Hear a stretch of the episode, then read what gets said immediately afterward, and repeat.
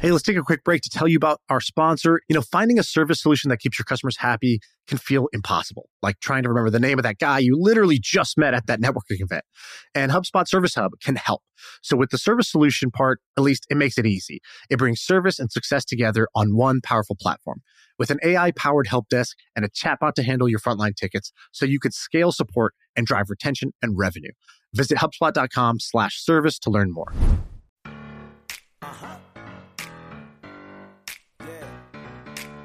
I feel like I could rule the world. I know I could be what I want to. I put my all in it like no days off. On the road, let's travel, never looking back. Like, feel like gold, I don't want to hide it. Ain't nobody telling me no more. That confused from Sam, you're talking about the Riverside thing, how they were, you know, I don't know if they were listening or weren't, but I have this fear with any startup product because I know that, I don't know if we're just like, we were just morally bankrupt, but whenever we would build a new product, the main, you get the excitement, you get it out there, but you want to see how are people liking it? How are they using it? Is it working? Is it not working? One way to do that is to have like some God mode version of your product where you can kind of like see, oh, they, you know, let's say you're doing Slack. Maybe if you were doing Slack, I bet you somebody inside Slack could see, oh, this organization signed up. They created a bunch of channels. Oh, that's interesting. They created a channel for like music room. And so because I know that we did it, I bet that every fucking startup kind of does this where they look into the customer stuff in order to get feedback, right? Good intention. Yeah, but it's still weird. Do you keep one of those slider things on your computer? No. Dude, I have a Facebook portal. Like, you know, I've basically given Zuck, you know, root access to my kitchen. Well, it's funny with Mercury, we see all of this transactional data. Says the guy who owns a bank on the call. I know. But we try to like avoid it and like have good ethics around it. But you know, when a big wire comes in, like you can't not notice it, right? Like that's, and like we need to make sure everything works successfully with it and like all compliance checks are done. Like, so I was talking to someone who is like 500 or 1,000 employee at Stripe. So not early, but kind of early, but late enough that you would think they would have rules. And he said that any employee could log in and see anyone's transactions. There's been a bunch of things. Like I remember at Uber, there was a story where like people could basically just stalk their, you know, ex-boyfriend or ex-girlfriend, like their whereabouts. Cause it's like, oh, they're requesting a ride here at 9 p.m. Why did they do that? And like, there was a story that broke. I don't know all the details, but it was like the journalists who were writing kind of like hit pieces on Uber. They were like, kind of like, we know what you're doing. You know, it was Pando Daily. Right? Oh, yeah, Pando. That's right. There's completely legitimate reasons to do it, right? They need to like go debug someone's problem or like see if there's, you know, some other issue. So then like having like layers of restrictions around that, it is tricky. We had it, I remember for one day, we built this little video messaging app, like a video walkie-talkie app. So it's kind of like not like Snapchat. It's not meant to be super private necessarily, but like it wasn't self-destructing or anything like that. But these were video messages from like one friend to another. And the day we launched, I remember like one of the engineers just had his like debugging terminal open. And the way his debugging terminal was working was like, it would just refresh every 3 seconds. And like the latest message would just show basically right there. And he just wanted to see, like, he was just checking, is there audio and video being transmitted? But I saw it and I was like, dude, these are like people's video messages. Like we can't just have this. We can't just be wiretapping, you know, every user of the platform. So I made them delete it. But for like 5 minutes, we looked at it and we were like, oh, that's cool. We had all these users in France using it. And I was like, these, you know, these children like in high school in France were using our product. And I didn't understand anything that they were saying. But I remember feeling so dirty, so evil in that moment for being able to even see it. Yeah. In my previous company, we ran like a social network for like mobile gamers. And we had like this DM feature in it. It was a little bit of a cesspool. Like we looked at it once and we were like, whoa, these messages are like kind of out of control. I won't tell you what the contents were like. It wasn't always savory stuff. And then we were like, we should never look at this stuff again. I have a Mercury Bank account and we did a big injection of capital into the account. And I literally wanted to email you being like, hey, you see what's going on over here? The bank account's going up. But I was like, okay, I probably shouldn't assume that they're looking at my bank account. Oh, they are. I was so excited. I wanted to tell you. I was like, who could I share this with? You know, maybe the guy who's sharing. Yeah, we have enough users now that it's not like I see all of these things coming. We're going to introduce you in a second. So we'll do a quick one, but I need to ask Sean something. Immad started a couple cool companies, sold one for about $45 million. Now has this thing called Mercury. It's a banking startup. We're going to talk about it in a second. He also is a prolific angel investor. But first of all, Sean is like a Twitter guy now, apparently. That's like his thing. He's like gone from like 18,000 followers to like 75,000 followers in like 60 days. And now he's I broke 80K this morning. Okay, sorry. 18 or 20, you 4X'd or something in like 60, 90 days. You are now apparently like a stock god, apparently. You're like the biggest troll ever. You're tweeting out that like if something gets X likes, you're going to buy a billboard. What is going on? And what's going on with your trades? So I'm just trying to build my Twitter following. That's the base of it, right? And I was like, okay, so we talked about this. I don't know if you remember this, but a few months ago, 2 months ago maybe, there was a little email thread between me, you, and Jack Butcher. And it said, you know, let's do a Twitter race. Like, let's race to 100K or something like that. And Jack was already at like 80. So he's pretty far ahead. You were at like 40 or 50. And I was like far behind at 20. And I was like, oh, yeah, that's great. Let's do it. Then we all kind of forgot about it. We didn't even do anything. But more recently, I got added into a little iMessage group with 5 other people. And it's called the 100K Club. And it was all of us racing. It was like the same idea, a different set of 5 people. Who was it? Really trying to do it. So 2 of them have been guests on the pod. And then there's, you know, all of them. I won't say everyone's name, but you can kind of tell because we're all like, just this last month got real active on Twitter and really shouting each other out. Really, it's literally it's a pump and dump scheme without the dump, right? We're just trying to pump each other's accounts and help each other. And we're trying to share tactics like, oh, dude, I know it's cheesy, but at the end of your thread, just write like, hey, follow me if you like stuff like this. And I'm the one who started doing that. Right, you do that. I wasn't doing it, but like I'm just giving an example of we're just sharing tiny little tactics of like, hey, look, after you have one that starts to go viral, this is the ratio you want of likes to impressions and retweets to likes. That tells you it's going to go viral. If it's going to go viral, then start doing this every hour. That's like the best thing in the algorithms. We're all just like testing little ideas. It's mostly for shits and giggles. It's not really like any science to it. That's the background. So Twitter following Thanksgiving was at like, I don't know, 23,000 followers. Today, 80,000 followers. I think by Mother's Day, I'll be back at 0 because I'll be canceled because I am taking some risks in order to grow the following, right? Because the fastest way to grow is get lucky or say things that are controversial, say things that are like a little out there. And so I've been taking some risks along the way. And I think that there's a 40% chance I just get canceled. Can you do a tweet storm about what happened with GameStop? And wasn't that huge? Was that a big driver? That's the one I did yesterday. So, or 2 days ago, I tweeted out the GameStop story. I basically said, hey, if you're out of the loop, like, here's the hilarious story of the GameStop thing. And that one tweet alone has brought me 30,000 followers, which is like kind of insane. I've never had a tweet do that. So yeah, that one went viral. Okay. And what happened with your trade? So you also tweeted that you're going to put $100,000 into GameStop. That was the first tweet, actually. I screenshotted a trade I'd made on E-Trade. I put $100,000 into GameStop. I just set it for buy at market on open, right? Which is like, you know, just like a total gamble. And I was like, okay, cool. This is fine. And then I tweeted out this story about like why I'm doing this, right? Like, here's what's going on with GameStop. If you're out of the loop, there's this really funny thing where the Redditors have literally bankrupted a multi-billion dollar hedge fund because the hedge fund was betting against GameStop and these Redditors all started betting in favor of GameStop. They started buying up all the stock and basically capitalizing on the greed of the hedge fund. The hedge fund had shorted more than the supply of the stock that was in existence, right? So that's what they recognized was like, holy shit, these guys have taken such an overextended position, maybe we make them pay for their overextension. And so I was explaining what was going on and I put the trade in. And, you know, the next morning I happened to wake up before the market opened. I woke up in the middle of the night and I was checking my Twitter feed and the tweet had gone viral. And so already this is crazy. I'm getting 5,000, 10,000 followers really quickly. And so I thought, okay, I kind of already got a lot of value out of this. Straight gambling to be buying GameStop right now. So I was like, maybe I don't need to do this $100,000 gamble. So I canceled the trade the morning of. That $100,000 would currently be, I think, $600,000 or $700,000 within 48 hours of that trade.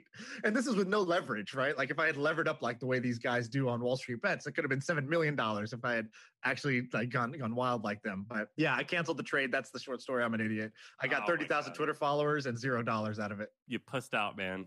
And then I did the worst possible thing. I chased the miss, which is like, if you're gonna miss, just miss. And I chased the miss and I bought Bed Bath and Beyond, which is like one of the other candidates of, that they're trying to do. So I put $100,000 into that one and it's okay. It's up like $5,000 or something, but it didn't do the GameStop thing. I never buy stocks. I've said this, but it looked like you were having fun. So I did like $10,000 in AMC and like, I've got enough profit now. I could buy like a sick used motorcycle. I wanted to buy a billboard. So I've decided from this that it's very fun to day trade. And so I'm just going to set aside.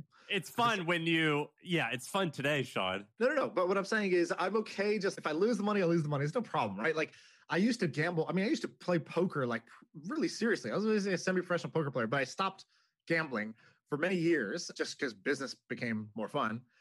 But now I got that little rush again. And I remember this familiar rush. This is this old friend is back in town. And so now I'm going to set up a every day I'm going to make a single trade. And I think I'm going to let it run for either just 24 hours or 48 hours. And I'm just going to take this $100,000. I'm just going to roll it into a new stock every day or every 2 days. And I'm going to see where I end up at the end of the year. If it goes to zero, it goes to zero. If it goes up, it goes up. But it is very entertaining to do this. But, and last thing, you also have been going hard on Bitcoin. Are you up or down? If you're down on Bitcoin, you're doing something wrong. Most people who are into Bitcoin are up on Bitcoin for sure. All right. Well, just wanted an update. Well, no, I'm just like, that one's less interesting, I think, because like the drama of the GameStop thing is like, you have the internet nerds versus like the Wall Street suits. So that's like already interesting. You know, they actually have the best slogan on all time. It's, we'll stay retarded longer than you'll stay solvent. Yeah. And they have like a very good sense of humor. And we were talking about Wall Street Bets a few months ago. Ever since you brought it up, Sam, I've been hanging out in there, you know, more than I should, just because I find them to be a very funny community. They're obviously like sort of sick and twisted, but you know, hey, it's entertainment on Reddit. You know, who am I to judge? Immad, so how many startups have you invested in? I think I'm above 180 now. Those are definitely high risk. Are you playing in any of this craziness? Are you a degenerate like me, or do you just do good investing? I think there's something fundamental going on where like the US is just going way too far in like fiscal like stimulus. And it's just like very broad based. Like it's not like needs based. So I think 2021 is going to be crazy asset bubble across stocks and Bitcoin and everything. So like, that's like a fundamental thing that I'm willing to bet for. So I did actually my wife got mad at me because I've moved like most of our cash into like stocks and Bitcoin. Cause I just think that 2021, like it's just going to go up. It's like, there's just so many trillions going into the market. These bets, like, I think they're like kind of fun. I actually also bought Bed Bath and Beyond because I missed the game something. BBVA, baby, let's go. I mean, I'm like putting money that I don't mind like losing, and it's like tiny kind of things. I think the market overall. Welcome to the Degenerates Club. Well, see, my thinking is like, look, I can't lose, right? Whether I win money or I lose money, it's all just content for me. And the content builds the audience. The audience is what makes me money in the end. So like, you know, I learned this from when we had Mr. Beast's manager on the other day, right? This guy's going and tipping $10,000 at a coffee shop, right? Because he understood pretty quickly that, hey, when I do these stunts, these money stunts, these acts of wildness, it generates a lot of attention. It grows my audience. And so I think that most of us in, you know, kind of Silicon Valley are like kind of the more successful you get, the more buttoned up you typically get. I think what you see some people doing, Chamath is doing a ton of this, which Elon does a ton of this, which is when you're supposed to be buttoned up and then you act a little wild, you get this disproportionate reward of attention because that community doesn't get a lot of that. Right? If you're 13 years old, you're just watching YouTube stars, you're used to one person just one-upping the other with ridiculousness after ridiculousness. But if you're like a tech person or you're like, you know, you're an entrepreneur, you're used to people saying the right thing and doing the right things, or at least publicly doing that. There's like a barbellness to being cancelable. Like if you're in the middle, you can be canceled. But if you're completely ridiculous or completely like buttoned up, then you can't be canceled. So you gotta pick one end. And anyone whose slogan is what it is, what is their teachers? They have a t-shirt. What's it say, Sean? I forget their t-shirt, but they had one slogan that says, we'll remain retarded longer than you'll remain solvent. And then they have another thing. I forget what it is. But anyway, anyone whose mantra is that is on that one side of that barbell.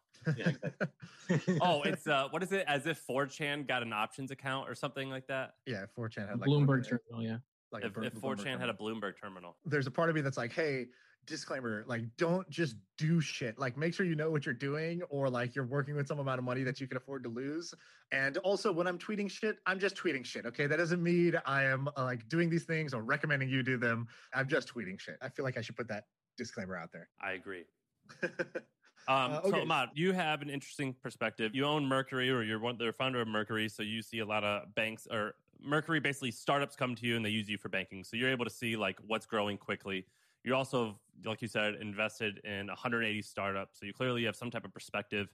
What are you looking for now? I mean, what interests you at the moment? Yeah, I kind of think of like the startup game nowadays and like these two slightly different perspectives. Like number one is kind of what Mercury is doing, where you see this like industry, which is huge. It's full of these incumbents that like everyone hates. And I mean, the crazy thing to me is there's so many of these industries, right? It's not just banking where Like, it was very obvious. Everyone hates their bank. You know, they're not customer friendly. They don't have good products, all of that. But it's the same thing in like a ton of different industries, right? Like, you try to get a mortgage or something, it's the same thing. Like, life is full of these like painful consumer and business experiences. So I think that's like a whole class of startups that's really interesting. And yeah, I'm always investing in something like that. What are some other ones besides banking that come to mind that you've either seen people innovating in, or you think somebody should go look at that old, big, stodgy? Let me jump in real quick. Immad was asked that question, but I do want to answer it really quick. So when you guys bought your houses, Sean, were you a W-2 employee? Immad, were you a W-2 employee? Yeah. Okay. Well, my wife was not, for example, and I think you were not, right? Technically a W-2 employee, but if you own more than 25% of a company, they want to see your business financials for like the trailing 3 years. Yeah. And I didn't like that. I thought that was weird. I'm like, why does that matter? When an employee gets a mortgage, they call their boss or HR, which at a small company, it's me. So I answer and I say, yeah. You know, Mallory works here. She makes this much money. We're not going out of business. She's probably safe. They get mortgages. Me personally, because I own more than 25% of a business, I couldn't get a mortgage. And the mortgage that they did allow me to get, it was like 4.5% versus the 2.9 that my wife got. Is that crazy? Hey, let's take a quick break to tell you about our sponsor. It is a podcast that we want you to check out. It's called D2C Pod. It's hosted by Ramon Barrios and Blaine Bolus. It is brought to you by the HubSpot Podcast Network, the audio destination for business professionals. And this is a podcast about all things direct to consumer, D2C. It's e-commerce stores. It's how you optimize your brand. And they're talking with founders, marketers, and the platform creators about all kinds of things that you need to know for D2C. You know, website conversion, paid ads, Facebook ads, consumer trends, email marketing. If you want to know the stories behind your favorite brands, this podcast is for you. They did an episode recently about scaling creator growth and influencer incentives. I thought it's pretty cool. So check it out. Listen to D2C Pod wherever you get your podcasts. Yeah. I mean, all of these institutions around banking, lending, et cetera, are like, you know, they're freaking like 50, 100-year-old institutions, and they're as conservative as they get. Like, they don't change quickly. But that's why fintech exists, right? Like, we're kind of attacking these institutions from like all these vectors. But Brex did the same thing, right? Brex was basically like, oh, you just raised a $10 million venture round and you can't go open a credit card because of stupid reasons for like all the traditional ones. If you have raised money, like, we will get you a credit card, you know, tomorrow. We understand what credibility means in the startup world, whereas these banks say, show us your history and show us your revenue, show us something. And you're like, well, we're just two guys with, you know, some code. Like, that's not necessarily what they were used to looking for. So Brex did it over there. Mercury's doing it in the banking space. What else you got? I always have these ideas that I'm like, oh, I wish someone did this kind of thing. And something that I would love for someone to do, and I have lots of ways of doing it, is a Salesforce competitor that was actually good. Every time I say this, like, lots of people are like, it's not possible. Salesforce is so like entrenched and all this stuff, which is, you know, quite similar to things that people were saying to me when I started Mercury in 2017. But I think everyone hates using Salesforce, right? Like, I think that's like, there's a strong entry point there. And I just don't care what people say about it. So we use Salesforce. I thought that our guys liked it. Do you like it? I don't even use it. I'm not a salesperson. But I mean, I log in. I mean, it's just like pretty robust. It's relatively customizable. But isn't there like pipe drive? I'm with Immad. I've used it, and it's pretty painful to use. There's a few, but none of them have done it. Like, none of them have like threatened Salesforce, right? And HubSpot. I think HubSpot is a marketing tool. I don't think their CRM is like their main stuff. All right, so this is how I've got like 2 or 3 methods of doing the Salesforce thing. I think one that I quite like nowadays, I've been thinking about this idea for like 4 or 5 years. I built my own CRM at my previous company, so I'm pretty opinionative. But anyway, one idea is to do an API-first Salesforce. So the problem right now is like, and we see it at Mercury, I think most companies see it, is your customer data is just all over the place. You've got some in your database, you've got some in like this analytics software, you've got some in the marketing tool, you've got some on Stripe. In theory, you can plug that all into Salesforce, but it's not like API first. It's not like very easy. I mean, even to get an API license to it, you have to pay like way more. I think all your seats go up to like $200 a month or something like that. But anyway, I think there's an interesting approach to go data first and developer first and make it so you've got basically like really become like the single source of truth for like customer data. The other way is to go like super snappy, super nice like CRM. And none of these like new CRMs, I mean, to be fair, I haven't tried all of them, and there are like tons of them, but none of them are like, you know, really like the superhuman of CRMs kind of thing, where it's like really customer first and really great. Sam's very skeptical. 90% of people should be skeptical. I'm so skeptical. I also think the superhuman analogy is kind of dumb because I think, and we had Rahul, the Superhuman founder, on here. I think he's an awesome guy. I think it's going to be huge. I think Superhuman's not that cool. I don't think it's that good. I also have a horrible reaction whenever people, particularly startup people, which all three of us are that, do this. They call it like a design first and they want it to be slick, but it fucking sucks. Like, you know what's not slick is Amazon. Amazon's not slick and it's awesome. Craigslist isn't slick and it's awesome. I challenge your, and you didn't say slick, but I challenge that opinion if that's what I think you mean. Yeah, these markets are like so huge that it doesn't matter if, even if 90% of people don't want slick, if the other 10% of people are willing to make a decision based on slick, it does like, that's like probably a multi-billion-dollar. Do you like Copper? Is it Copper? They advertise all over the place. Isn't that called Copper? Am I wrong, guys? Cooper? What does it do?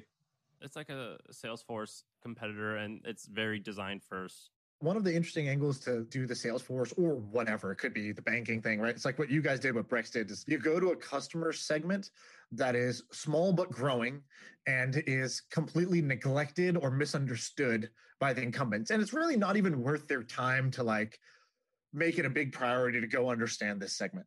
We see this happening with the creator economy. People are building all the financial tools for the creator economy because they're like, hey, if you're a YouTuber, how do you get a mortgage, right? If you're a Twitch streamer, how do you get a credit card?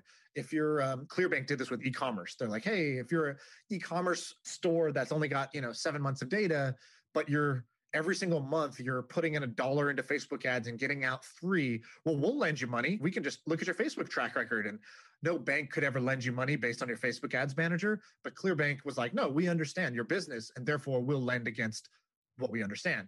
And so I think you have to go to like one of these groups that is misunderstood and underserved by the traditional infrastructure, whether that's young people, international people, it's a new job category like creators, it's a new company category, it's crypto companies. Like, I think that that's the entry point you kind of want because especially if that market's growing, right? If there's all of a sudden you look up and there's 1 million creators earning over $50,000 a year, which I believe that there already is, then you're actually in a big market that just looked like a small market when you started or from the outside. Yeah. I mean, that's why a lot of ideas right now are like these remote work ideas. It's been happening for a while, these nomads and like all of this kind of movement. But since the pandemic, I think it's not most, but a ton of people that can be remote will be remote. And like, yeah, tons of interesting things can come from that. Like maybe we're going to have like cities in the middle of freaking nowhere that are going to become like these kind of nomad cities that people really enjoy having like tons of nature. And like there's a ridiculously good internet connection there or something like that. And I've seen lots of ideas that are both touching the real world and collaboration and online stuff that are, some of these are going to be unicorns. And like, that's like a big trend. You mentioned before you came on, you said, Travis told me before I came on, think of a bunch of ideas. So I thought of a bunch of ideas, rattle a couple off. And then if one is interesting, like give us the kind of quick two-liner on them. And then if we'll dive into whichever one sounds cool. So the CRM was one I've thought about for a while. Another one that actually, again, was like a second or third best idea that I had instead of Mercury. But there's lots of like ways to do it. It's kind of like, I like someone's phrasing for this is like a clubhouse for business. So it doesn't make sense in like a tiny 3 or 4 person company, but once your companies get bigger, like how do you create like this serendipity where like people can have conversations? It's not like, meetings are like boring and they're annoying to set up. Like right. How do we create like this kind of interaction, water cooler moment for offices? And I've seen a few versions of this. Nothing has like quite hit it for me. I'm actually an investor in Sidekick, which I think is like super interesting and it's very close to my vision of it, which they basically give you like a tablet that sits next to you. And then your colleagues also potentially have that tablet and you can like, there's various settings, but you can like do a happy hour and all this stuff. And it's like almost like you're sitting next to someone kind of thing. And I've seen like some online versions of that as well. So I think there's something there. Like I really think if the future is going to be remote, we need to solve this problem of making a human connection with like colleagues. And I don't feel like that's unsolvable. I think like the combination of the right software and hardware can do it. So I don't know what the form factor is yet. And that's the interesting thing about these kind of social behaviors. You just like little things can turn it from like a bad idea to a good idea. So it's very hard to like come up with it, but people are doing thousands of experiments. So I think someone will come up with the right factor. Keep rattling off a few. I just like hearing what you think about. I think there's something like cool happening with Substack right now. I'm an investor in Substack, but like I feel like there is, I guess like it goes back to your creator point, but there's going to be a whole economy of people that are like journalists basically, and they have a direct audience. And I think Substack is like one part of that. But I think there's other tools to be built around that.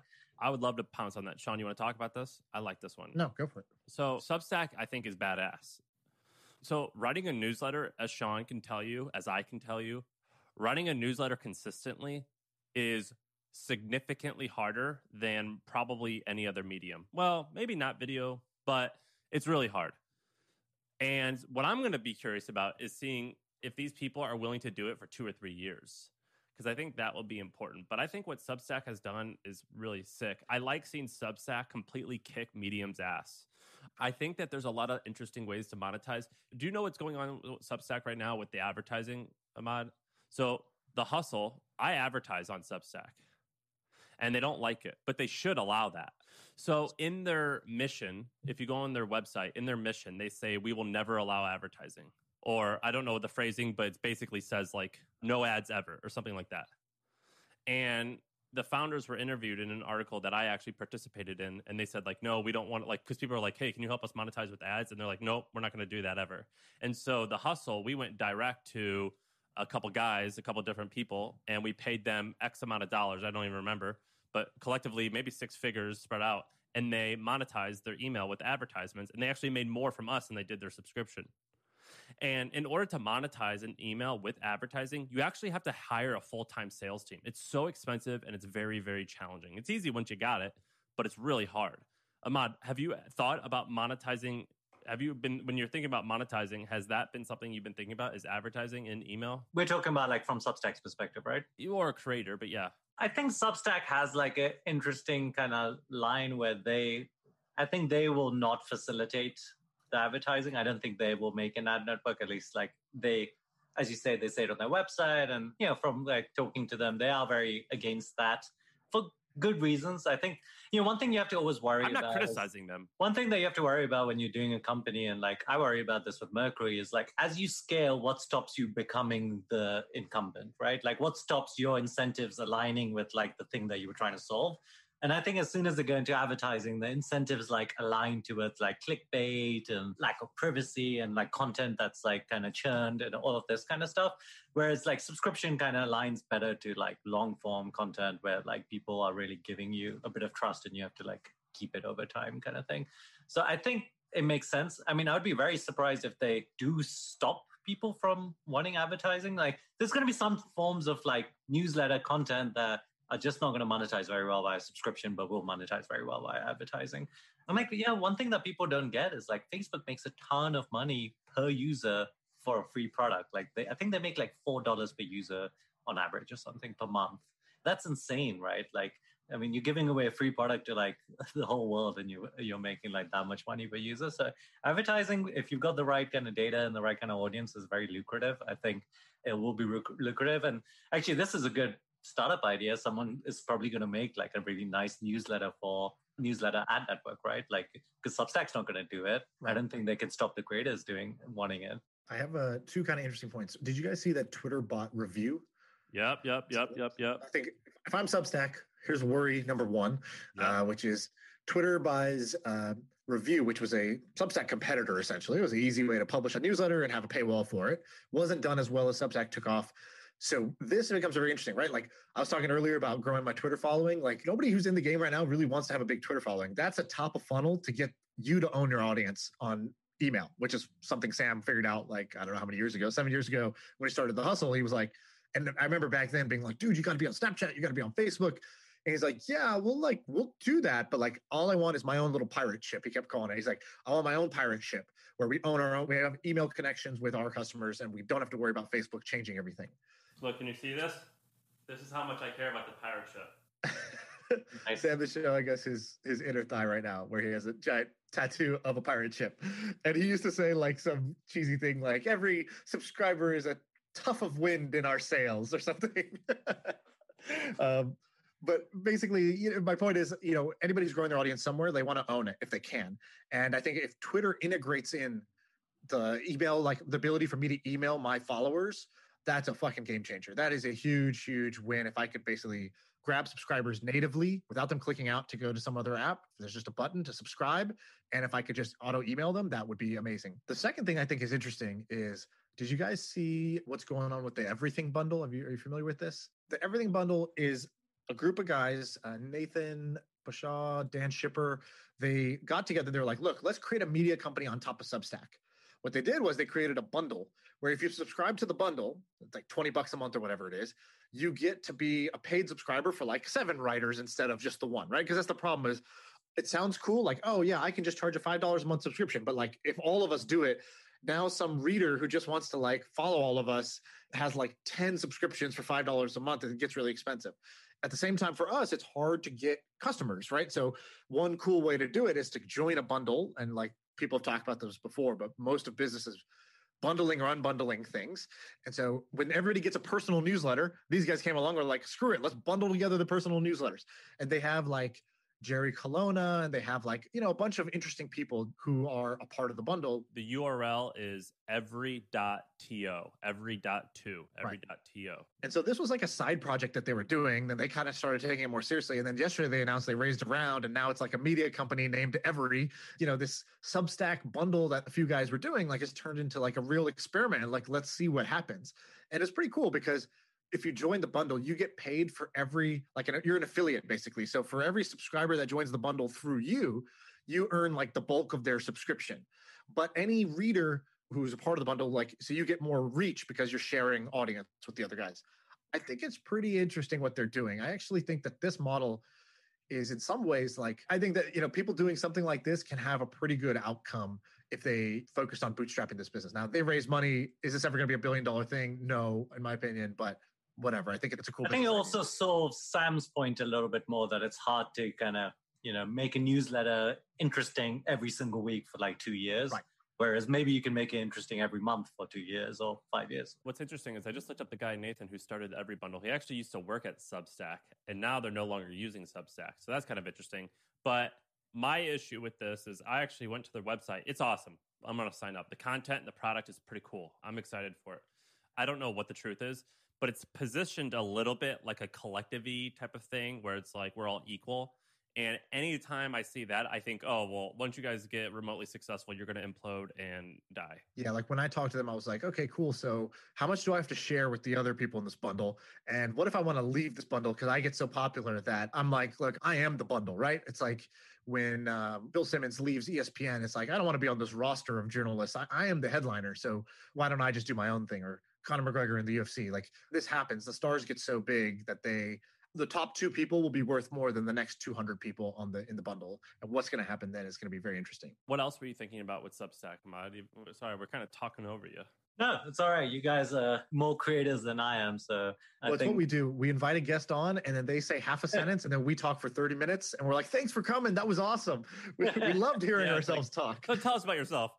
Shut the fuck up. Okay, so... But let's change subject to something that I probably know more than you. I think there's a ton of interesting things in fintech. And like, I started in fintech in 2017 as like a noob where I didn't know anything. Whereas now, like, I'm just seeing so many interesting things. There's this whole trend called embedded fintech. I don't know if you're familiar with it, but the idea is like, let's say you run like a SaaS platform and you have like all this access to like business data, maybe you're helping with payments and things like that. What if you offered these people on your platform a loan? So there's a company that I just invested in. I think they're public enough that I can just say this. It's called LendFlow, but basically that's like the thing they're going after. And there's someone else doing this with like credit cards. I'm also invested in, but I don't think it's public. But I think there's something interesting here where, you know, you can take a company and like it's built up an audience, it's got all of this data. And what if you can provide like fintech products? And that's historically been like very hard to impossible, right? But I think it's getting easier because of these like tools that are stitching it together. And also, you know, banks are more willing to work with fintech companies, and that's enabling this kind of... So I make sure I understand. So it's basically like when Shopify launched Shopify Capital, right? It's like exactly they launched a lending platform within their tool, branded as themselves. And maybe it's actually even run by others. I don't know what Shopify did, but like the idea would be you give a business that has many customers or users the ability to have financial services as one of their product offerings, as one of their revenue lines. And is that why people do it? Is it so they can earn that revenue of lending, or what is the real reason? I mean, there's revenue is definitely part of it, but the other thing is the stickiness, right? Like if you're if this platform is not just like something I use as a SaaS tool, but it's something that's like really powering like the cash flow of my business, now that's like 10x more sticky. So, I mean, that's one of the fun things about these fintech products. Wait, like, can you dumb this down even a little bit more for me? So you're saying that if I am MailChimp. I'll tell you for the hustle. Here's the example for the hustle. Yeah. You have trends, the subscribers for trends. I think most of them are own their own small business, or there's a lot of small businesses that are subscribers to the hustle and subscribers to trends. Today, when they want to go get a loan, they have to go to another third-party provider and say, hey, we would like a loan. Now, let's say you had some data about these customers, right? You know that they use you in some way where you feel comfortable offering as an additional service to, instead of just giving you an email, instead of just giving you research reports, you can also get a credit line through the hustle, right? We love to support businesses. That's why we do what we do. Now, you don't want to build a credit line product. Sure. So Immad's investing in these companies that will just make it where you just plug it in and now the hustle can offer credit. But I think like hustle is not the best example. You want ones where they have like unfair advantage in terms of data. And for example, if it's like a dentist practice software, right? There are like 2 or 3 companies that like just do freaking dentists, right? Dentists are great people to like lend to. They're great people to like give credit cards. But you're not letting them money so they can buy your service at a... No. This is just for anything. Like I'm setting up a new dental practice. I need to expand it. Like I need to get, whatever. There's lots of these kind of situations that happen. Again, like there's an underserved element, right? If you're new to any of these businesses, it's almost impossible to get loans from. So Sam, the thing he's saying is, there's companies giving the dental software provider a way to give it to the dentist. Yeah. That's pretty cool. So it's LendFlow.io. It seems pretty neat. What's the comparable for this? It's been happening for a while, right? Square has Square Capital and they use their data. Stripe has Stripe Capital. So it's just previously been like, you need to be a $40 billion company or something, or at least a $5 billion company before you even think about it. And all of those companies that have done it are like pure fintech plays in the first place. So they understand how to do it. I don't know. What is a comparable? I'll give you an example. It's really existed before. There are companies that basically go to games and they say, hey, don't you want your users to chat with each other? But like, you don't have to build chat. Like we give you chat that you give to your customers, right? As an additional feature in the game or video chat. This is pretty common. There's a bunch of companies that they do the Zoom type thing and they just let you put it into your app. So you're building an education app. Cool. Now you can offer video calls, or you build your Intercom, you offer customer support. Now you can offer video customer support. Intercom doesn't have to go build the video chat product to do that. They just use one of these other providers. I think it's cool. It's pretty obvious that it's going to at least be mildly successful, right? Yeah. I mean, it's not just interesting in lending. Like I think the concept of like embedded fintech is going to happen across like almost every financial product, like it's, whether it's like lending or credit card or even like depository. I think for the kinds of businesses we do, like they'll still want something like Mercury, which is like a fairly kind of deep and in-depth product. But for like maybe simpler businesses, maybe freelancers, like, you just want to have like somewhere to store your money and like have a debit card. There's no reason that can't be embedded in a Substack, for example. Like maybe Substack just instead of making a payout to your bank account, they make a payout to a Substack account. And you can just like spend that money straight away. And it has like some perks attached to it kind of thing that are like very integrated. Twitch right now. Twitch has millions of creators on the platform. We have, I don't know, I can't say the exact number, but tens of thousands of partners who are, under contract, earn money every month. And so they could roll out a debit card, for example, or a product like that would help the creators while being a small revenue driver as well per channel. Yeah. And they could even, maybe give you enough money to do that mortgage from your Twitch revenues, all right? Like it's, I think it can all like tie together potentially inside these platforms. When you invested in these guys, LendFlow, how early were they? What made me invest? So I've seen, being in fintech, like I end up seeing like quite a few pitches like this. And this guy just like, I don't want to like steal too much of his story, but he basically like did not raise money and he got this thing to actually work, which is really hard in fintech. Like normally you have to raise a bunch of money to like build something. And he just like went out there. He just built this like using his own kind of money, like almost bootstrapped it to like reasonable success. Like he was doing like quite significant revenues. Like, again, I don't want to like give away too much, but like more like, significant, like a significant seed round kind of revenues. It's very hard at fintech. As I said, like I've done a ton of like seed round companies in fintech. Normally they're like just building the product, right? So I was really impressed that he did that. And he had like a very thought through thesis about why this would work and how it would monetize. And he was also not taking like I think a lot of the time lending companies don't work out because they have to use their own money to do the lending. Like he built up like a bunch of like partners that were doing the actual lending, which makes it like much more of a scalable software play versus like, you know, now I have to like worry about defaults and like underwriting and all of this kind of much more complicated stuff. How many engineers and how much time did it take for you to get Mercury to work? So we started in August 2017 and the first alpha user was January 2019. So a year and 3 months before we had any alpha users. And even then it was pretty crappy. I would say when we launched in April 2019, which was basically a year and a half from start, that was when it was good. For most of that time, we had 8 people working on it, including me, 6 engineers, 1 designer, and 1 kind of product and BD person.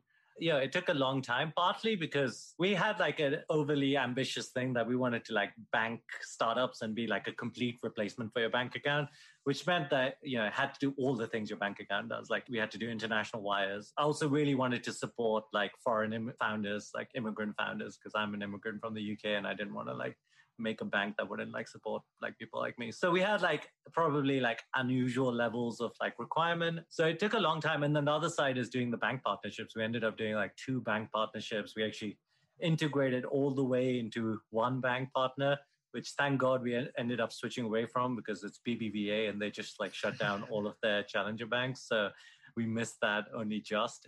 So that was one of the 2 big things. Why did they do that? Because I got a notice from Aslo that was like, hey, our bank partner decided to turn us off. And they were just like, that's it. End of the business.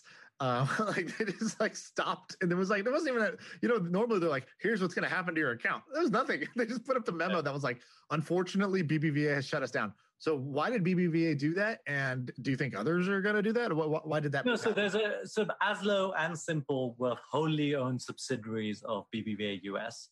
So these are not like startups that were independent that could like switch you to another partner bank like Mercury could or whatever. They were like... It was a feature of them. It's just part of like this big thing that was happening. Basically, PNC bought BBVA USA, I think for 20 billion or something.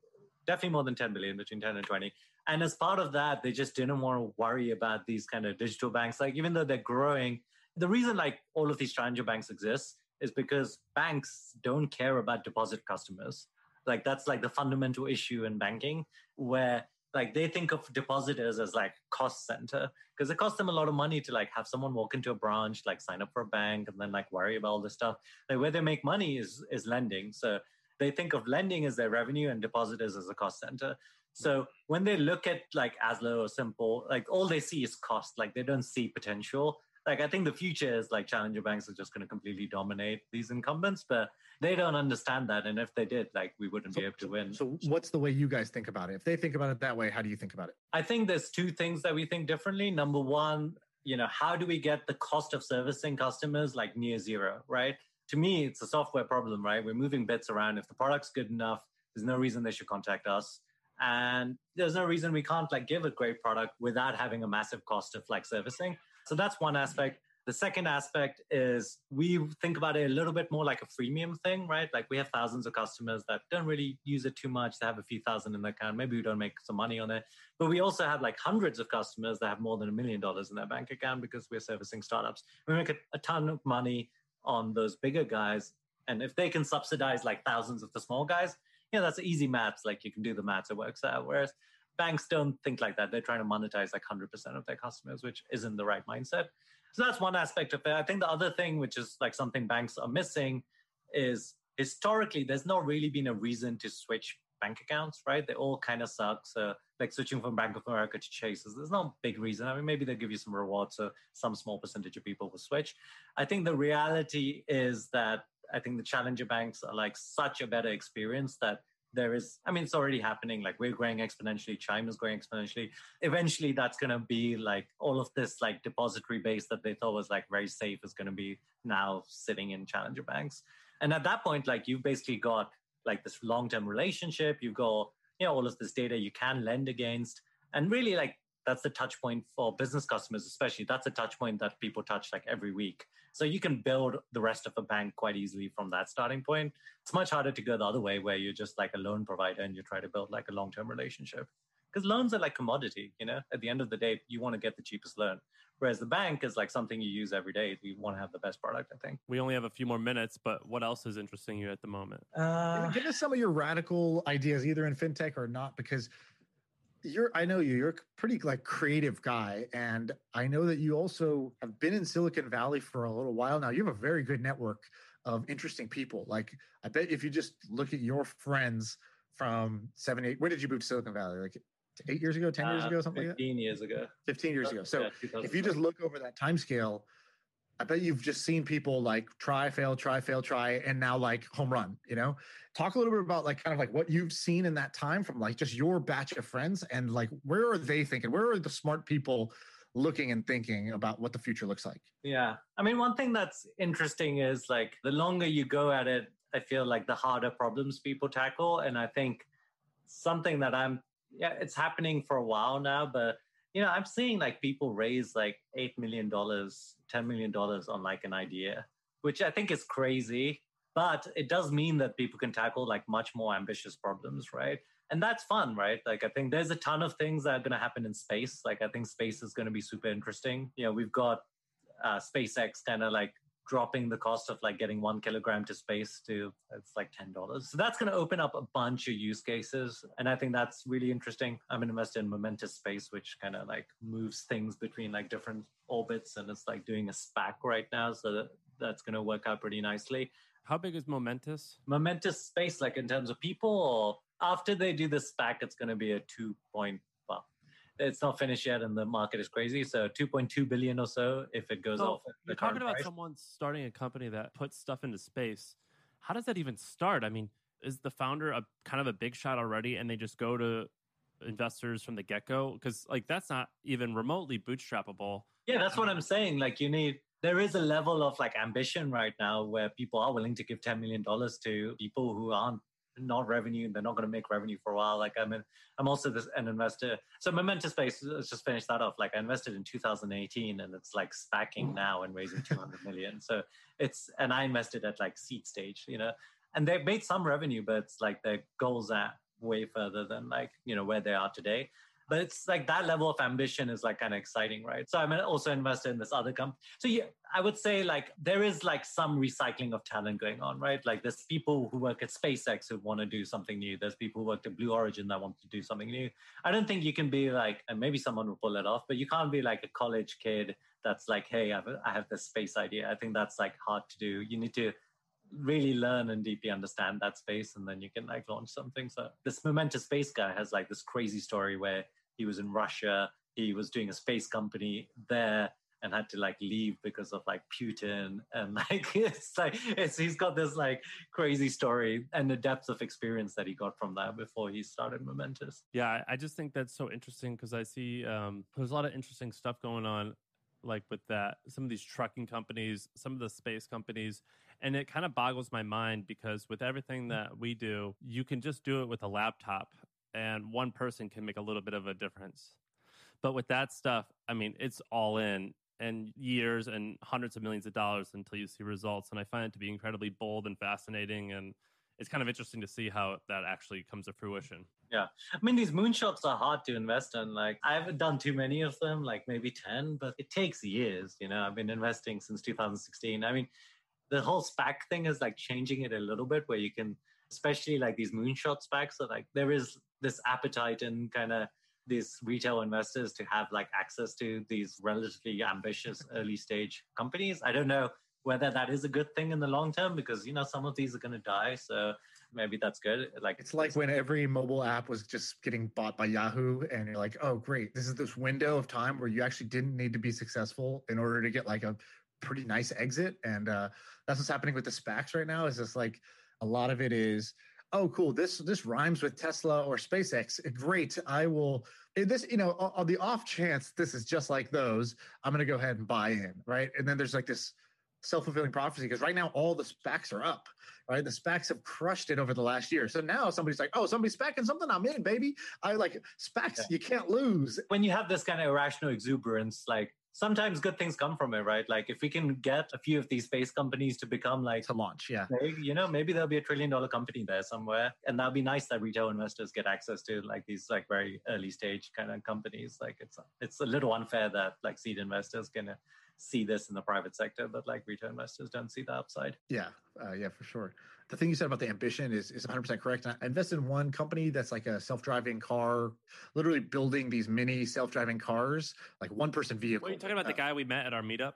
Yeah, and I like the guy, and they've been working so hard, but like my excitement about the company, you know, when I heard about it and heard the vision, it's like when you talk to the founders that are doing these really hard ambitious things, you're like, take all my money. Should I just drop what I'm doing? I'm going to come work for you. I'm going to come be your employee because this is so inspiring. Like the world's going to change. I can't wait. When's the demo? Is it next month?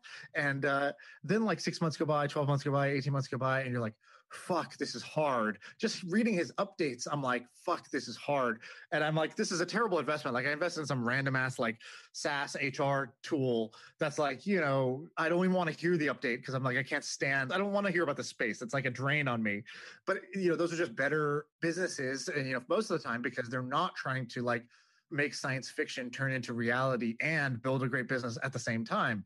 And I remember when I went to like five kind of like much more experienced investors than me, and I was like, hey, I found this self-driving car company. I think it's really great. Here's this guy's background. It's a crazy story. And they were like, 4 out of the 5 were like, yeah, I've been burned so many times by this. Like, I just don't do hard tech anymore. It's just too hard, right? And like some people are getting rewarded handsomely when it does work. It just feels amazing. You're investing in a company that's like worth talking about. It's worth backing. It's worth believing in. It's worth doing. And then you make a ton of money. And then like, I think 9 times out of 10, you're like, God, this is so hard. I can't believe I invested in this. You know, one of the reasons I invest is to like broaden my kind of experience horizons and learn things. You get that more from these like hard tech companies than you do from like a pure software play. But you want to just diversify, right? Like I'm like, as you can tell by my freaking 180 investments, I'm a big believer in seed stage diversification because like really what you really want as a seed stage investor is $100 billion company. And I don't care how good you are as a seed stage investor, you can't tell when it's a $10 million company, right? If it's going to be $100 billion company. But if you can hit one of those, like you can have 1,000 investments fail with like $100 billion company, and you're going to be like, do you have any that you would think are going to on its way? Yeah. You know, my portfolio is mostly from 2016. So it's just early to get that big. I think I'm like super bullish on Airtable. I don't know when it'll be $100 billion company, but if they keep executing, I think they could be. I'm a fairly biggish seed investor in Rappi, which is like a combination of Postmates, Instacart, and pharmacy on-demand delivery for LATAM. And they've grown like incredibly. So maybe they could do it. I don't know. Who knows? Maybe Substack could do it. Maybe Clubhouse could do it. You just don't know until you kind of have to let them ride for like 10 years. So ask me in 10 years. Maybe Mercury will be there as well. Then none of these other investments matter, really. Well, we appreciate you doing this. Sean, is there anything else you want to go over? You should plug your stuff. Where can people find you? Where, check out Mercury. I literally, right before this, actually, I had 1 minute before the pod was about to start and had to pay a supplier. And literally just like, this is going to sound like a commercial, but it was so good. I opened up my phone, Face ID'd, like, you know, or whatever, just like instantly logged into to my bank account, hit the pay someone button, paid someone with my left hand, not even my right hand. And then we did the podcast 1 minute later. And I was like, the perfect setup for this podcast. And I'm like, that's how banking should work. And then like, I've had so many headaches over the last few months with Wells Fargo and other stuff that, you know, thank you for actually building something that's good. They're so rare to actually find tools that like, it's like a pleasure to use versus like a pain. Yeah. Thanks for saying that, Sean. So if anyone has a business, they want a much better bank than whatever they're using, go to mercury.com. It's all online, easy to sign up. Hopefully you can get it done in like 10 minutes. And then we've thought a lot about like all of these experiences, like how do we make payments like 3 clicks and really smooth? How do we make like, you know, you can get a virtual card in there. You can set up your bookkeeper as a separate user with restricted permissions. So there's a ton of like small things that suck at banks that entrepreneurs have to deal with every day. And we've just spent a lot of time to make those smooth. And then we have like some advanced features, especially for startups. So we have an API that if you want to plug in kind of your bank details or pay someone automatically, you can kind of integrate that. We have a treasury product now where if you raise $5 million and you want to put $4 million of it into money market funds, like fully integrated and easy to use. So yeah, check that out. And if you want to follow me on Twitter, I'm just Immad, I-M-M-A-D. And you know, I try to say interesting things about helping kind of entrepreneurs succeed. And I need to get in on this 100,000 Twitter follower thing that Sean's got going. So. Don't worry, bro. I don't close the door behind me. When I get there, I open that door and I hold it for anybody else who wants to run in with me. Nice. All right. Well, thank you. And we'll see everyone next week.